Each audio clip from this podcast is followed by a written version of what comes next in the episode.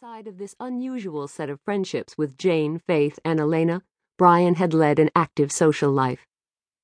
If you want a sign, look behind you, he said as he fussed unnecessarily with the aperture setting on the camera. Jayne turned and immediately caught sight of a rainbow arching gracefully across the morning sky above the golden dome of the administration building. Oh, how beautiful, Faith said with a sigh. Symbolic. Jayne whispered. A tingling feeling raced through her as she admired the soft colors and contemplated the meaning of this moment.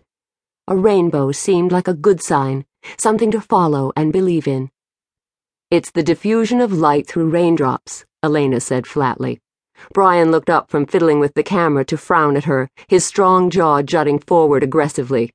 Rainbows have lots of magic in them, he said, dead serious. Ask any leprechaun. It'd do you some good to believe in magic, Elena. Elena's lush mouth turned down at the corners.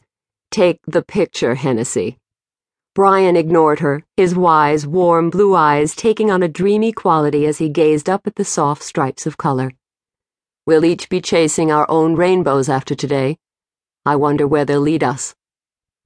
They each recited the stock answers they'd been giving faculty, friends, and family for months. Brian had been accepted into the graduate program of parapsychology at Purdue. Faith was heading for a managerial position in a business office in Cincinnati. Elena was staying on at Notre Dame to attend law school. Jayne was all packed and ready to leave for Hollywood to pursue a career as a writer and director. That's where our brains are taking us, Brian said, pulling his cap off to comb a hand back through his hair, as he always did when he went into one of his deep thinking modes. I wonder where our hearts would take us. If anyone knew the answer to that, it was Brian, Jayne thought. He was the one they told all their secrets to. He was the one who understood her need to find a place of her own, a place where she fit in, a place where she wouldn't be an outsider looking in. That's the question we should all be asking ourselves, she said, wagging a slender finger at her friends. Are we in pursuit of our true bliss, or are we merely following a course charted by the expectations of others? Do we have to get philosophical? Elena groaned, rubbing her temples. I haven't had my mandatory ten cups of coffee yet this morning. Life is philosophy, honey, Jayne explained patiently, her voice a slow Kentucky drawl that hadn't altered one iota during the four years she'd spent in northern Indiana. The expression on her delicately sculptured features was almost comically earnest as she tried once again to breach Elena's wall of practicality. That's a cosmic reality.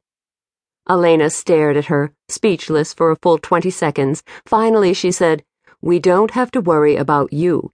You'll fit right in in California.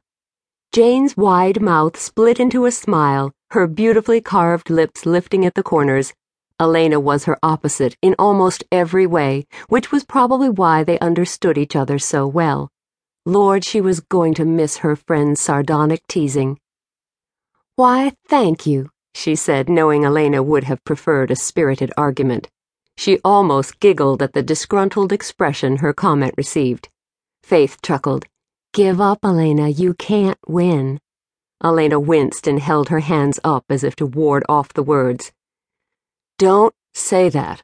I abhor losing. Anastasia, Brian declared loudly. He gave a decisive nod that set the tassel on his cap dancing.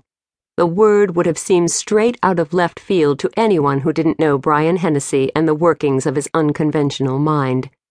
Anastasia was the small town on California's rugged northern coast where the four of them had spent spring break. Jayne's eyes misted over at the memory of how they'd fantasized about moving there and pursuing idealistic existences. Brian had wanted to play the role of local mad scientist. An inn with a view of the ocean had been Faith's wish. They had somehow gotten Elena to admit to a secret desire to paint, and Jayne had told them all of her dream to have a little farm of her own. It was a desire she'd had ever since she was a child growing up as a tenant in a cottage for hired help on one of Kentucky's prominent thoroughbred farms. That's right, Faith said. We'd all move to Anastasia and live happily ever after. Elena's tone lacked the sarcasm she had no doubt intended. She